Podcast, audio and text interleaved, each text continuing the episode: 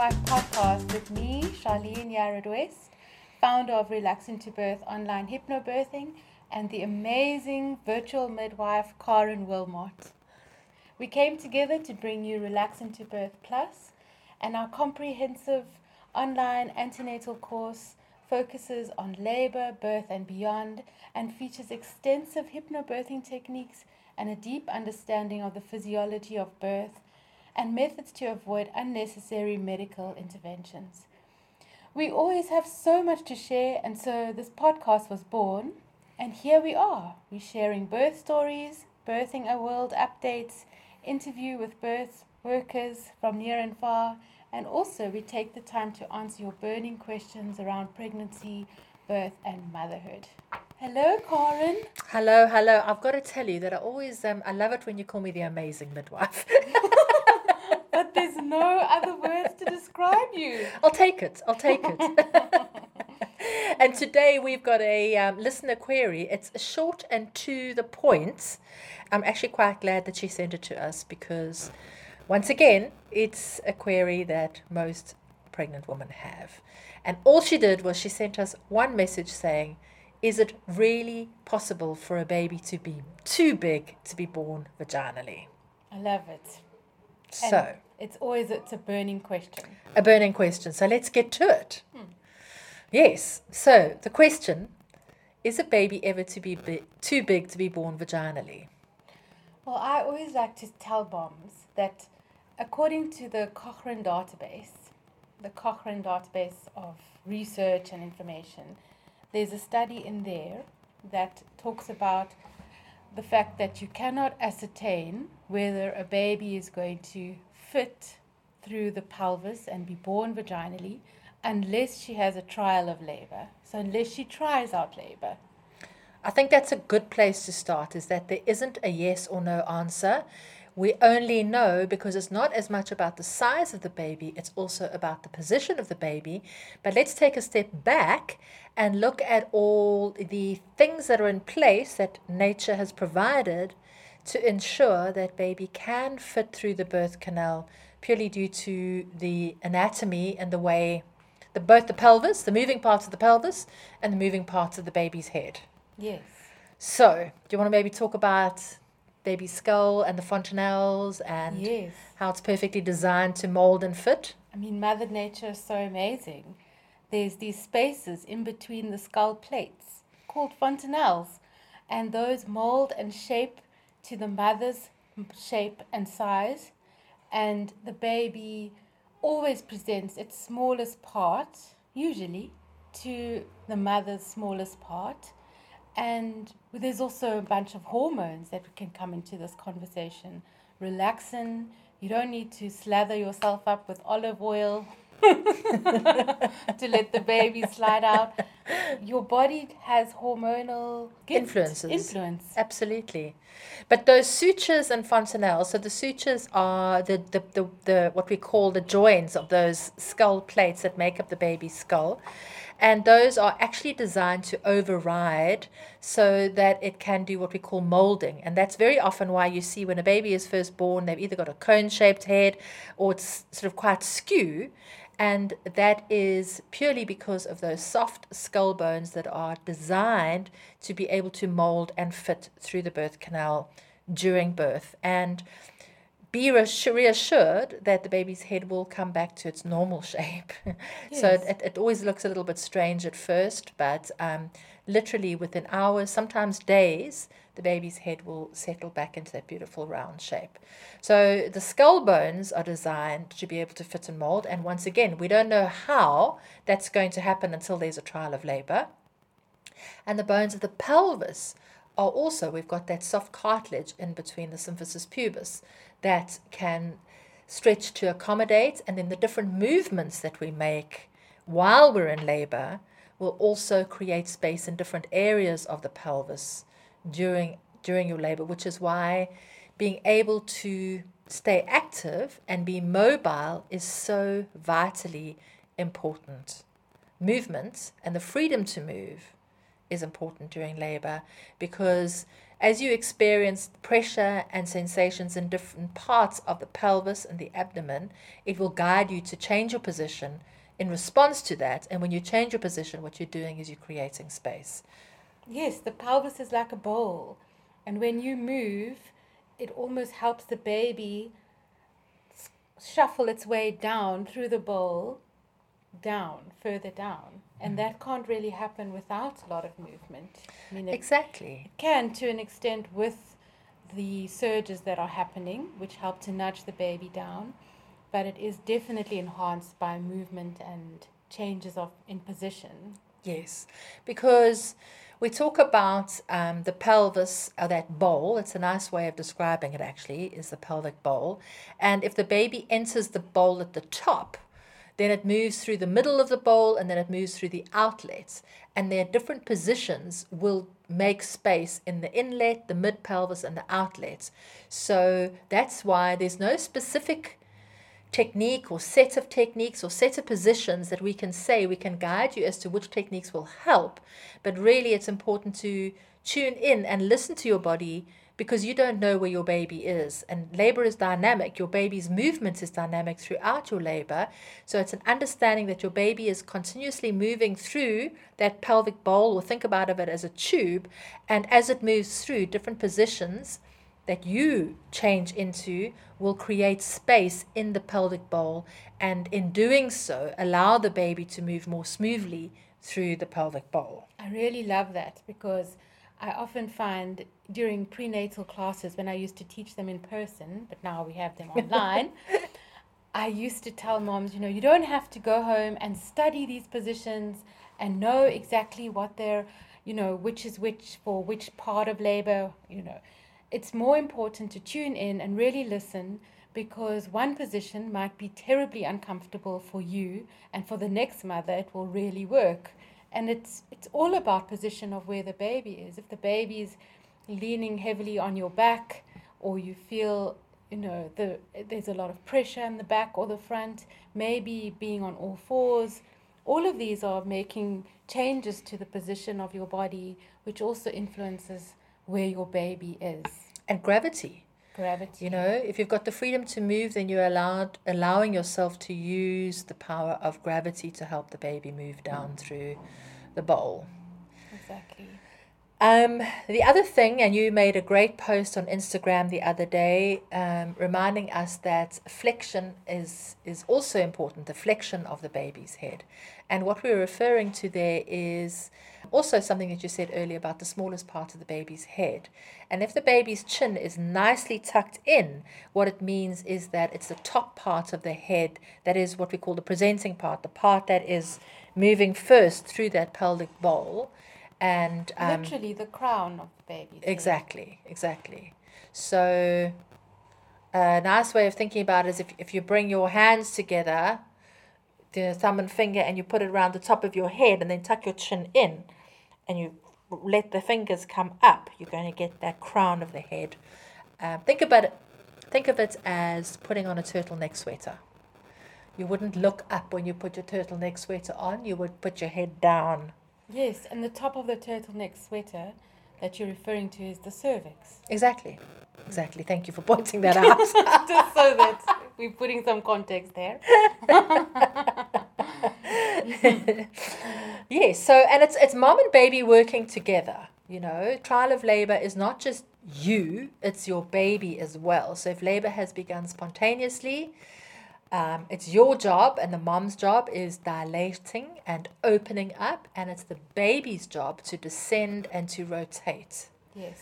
And that's why it's not as much about the size of the baby, but the position of the baby. So even a big head, and I know there's a lot of airtime is given to big heads and big babies, but that doesn't make any difference. If the big head enters into the pelvis in the right position and continues to descend and rotate and stays nicely flexed with the chin down, then it will mold and shape. It will mold and shape, and the pelvis will adjust to allow the baby through. Yes. And there's obviously things that you can do in pregnancy to enhance the position of the baby. And that's why certain sitting positions when you're watching TV um, binge watching Netflix, whatever it is that you're doing, you know, you it's important to be sitting on a ball. Maybe lean forward leaning positions are good, and spinning babies covers a lot of that. I also recommend really getting to know your pelvis, almost mapping it, and um, sort of feeling your way around your hip bones, moving your hand round to the back, feeling the sacrum, feeling the coccyx, all the way down to the sitting bones. If you're sitting on a chair, put both of your hands under your buttocks, and feel your sitting bones, and then experiment. Have your legs out in front of you, drop the knees out to the side, bring the feet together, bring the knees together, and notice what happens in your sitting bones when you change your position. Sit on the ball and move your knees and your ankles around and notice what happens to your sitting bones because your sitting bones are the outlet. That's where the baby is coming out. So notice how when you drop the knees open, are the sitting bones going in? Are they going out? And um, you can even do it with your partner where you go into a child's pose and notice what happens because the outlet really does open when you go into that child's pose. So get comfortable with all the different moving parts, literally, of your pelvis. I love that you've also included that in the course. I remember you went through a whole visualization with that, Mm. explaining how exactly to do that. Mm. And it's so interesting to see how the pelvis changes when you move your legs in different Yes. positions. It's amazing. I didn't know that. I thought that was very interesting. Yes, yeah, it makes a big difference. And you know, if you can do that in pregnancy, it just gives you so much more autonomy and um, an understanding of how much you can impact the process when you're actually in labor. Yeah, knowing your body on the outside and the inside, knowing where your cervix is and all of that. Yeah, really absolutely. So in spinning babies, they talk about balance, gravity, and movement. Those are the three really important things. And balancing is, is, is what needs to be done during your pregnancy.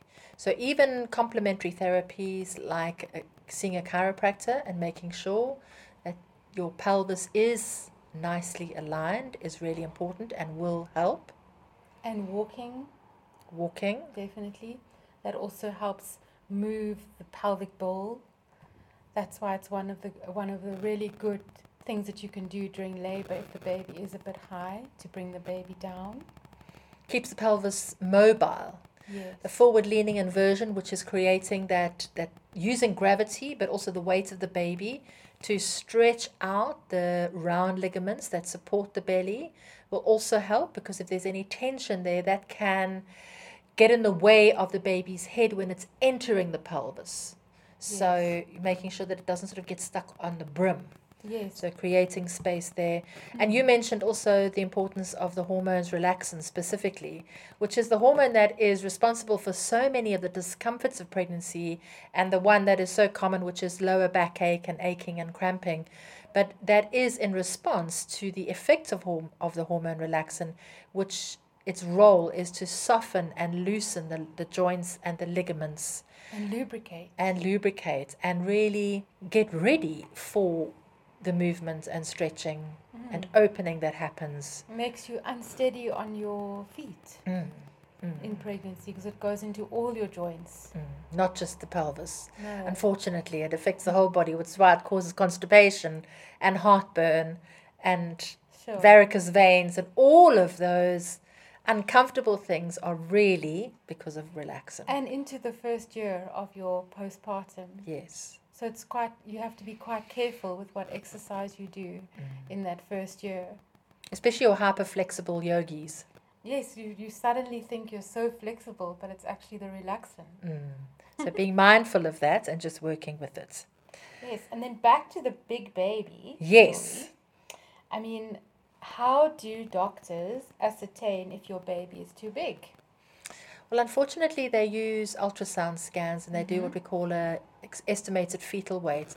But the important word is estimated Yeah, because it really is estimated. So there's always going to be a 15% variation on either side of whatever weight you are given. And what I've also seen lately is that um, a 3.5 kilo baby is already classified as big, which is strange for me because a 3.5 kilo baby That's is perfect.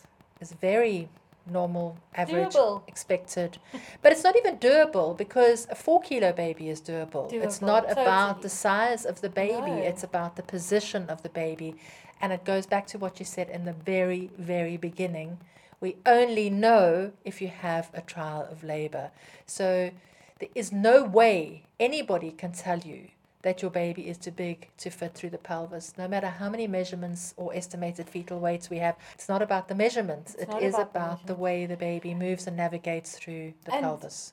Correct me if I'm wrong, but there is no way to accurately measure the size of the pelvis, the opening of the pelvis, before she has a trial, like the fit, the actual fit of the Well, the baby fit, to you, the there's no way of accurately measuring the fit. They can give you all sorts of numbers, but they can't, they don't, we don't know how the baby will move and descend and rotate through the pelvis because we're looking at um, the diameter of the baby's head is di- at different at different parts of the head. Yes. The baby's head is not the same diameter all around. Any Yes. nobody's head is. Nobody's head. So, you know, as long as the smallest diameter is the presenting part and it's fitting through and it's going through in the right position, then it can come out regardless of what size it is. And in fact, sometimes it's a smaller baby that is more likely to get stuck because there's more room and they go into what we call an asynclitic position, which is because there's so much room, they might turn their head at a funny angle Sure. and then it find that angle difficult to restitute and come back into a different position. So, really, It's it's only if there's a real medical condition, like gestational diabetes, when you, but maybe I'm wrong there. even then it's a trial of labor. Yeah. A That's all you're labor. asking for, is a trial of labor. The trial of labor means going into labor, and that beautiful saying, watchful waiting. Stand by and allow nature to take its course, allow labor to progress, trust in your body, trust in your baby, and use those three principles balance, movement, and gravity. And what about shoe size? Oh my. Let's go back to the 1940s, should we? Uh, Yes. There, Unfortunately, and there are still care providers I do know. using this as I a know. measurement or as I a know. tool or as a. I know. Um, there is no scientific proof that your shoe size will indicate your pelvis size. And that if you are a size 3 shoe, that you will not be able to birth your baby vaginally. In fact, I've probably had some of the best outcomes from little twiggy birdie skinny woman with tiny feet. Yes. Really? Yeah. And Uh, tall husbands. Yes. Yeah. So it, it just doesn't have, no, I have no more words. Because those doctors will look at the shoe size and they'll say, Ooh, and your husband is so tall and you're so small and skinny, that baby is never going to fit through there. And then we have to pick up those pieces. Well, I think it's one of those things that they've planted a seed of doubt. Yes. And once that, that seed of doubt has been planted, it's very easy to water it with more doubt and for that fear to grow. At and it's quite visit. hard to undo it. So be very, very mindful of those statements that sow a seed of doubt in your mind. Take whatever was said and then come back and look at the facts Yes. and work with that rather. It's one of those things that we call a limiting belief. It really can get in the way of a positive birth experience. And a positive birth experience isn't the mode of birth, whether it's vaginal or surgical. A positive birth experience is one where you feel supported and where you are involved in all the decisions and choices that are made throughout the process and progress of labor. Informed consent, but in the very, that's a very important, informed consent in every sense of the word. Do you think we've answered the question of is a baby ever too big to birth vaginally? I think we have. I think there was one little stat that I wanted to throw in there from evidence based birth, Mm. which said a big baby does not equal a cesarean birth. It would take nearly 3,700 unnecessary cesareans to prevent one case of permanent injury due to shoulder dystocia. 3,700 unnecessary cesareans. That's exactly where I think we can end this podcast. Hold that thought. I love that statistic. And a trial of labor, please, mamas. That's what you're asking for. It's all you're asking for. So thank you so much, Charlene. I think it was a great conversation chatting about big babies. Obviously, it is just a conversation, and there's so much more information than we can share. And there's so many more things that you can learn. But every week we cover topics of pregnancy, birth, and motherhood. We read your letters. We interview relevant folk to bring you the most up to date info in every podcast. We do our research thoroughly and we offer advice and tips to cover all bases, whatever topic we're covering. And I hope that we did that for you today. We share our recommendations, some anecdotes, funny and serious. If you enjoyed our podcast, please help us to keep on going by sharing with your friends and any pregnant folk you come across. Our comprehensive antenatal course is also up for grabs on our website, so go check it out. As always, yours in pregnancy, birth, and beyond. Thank you for listening, and we will see you next week.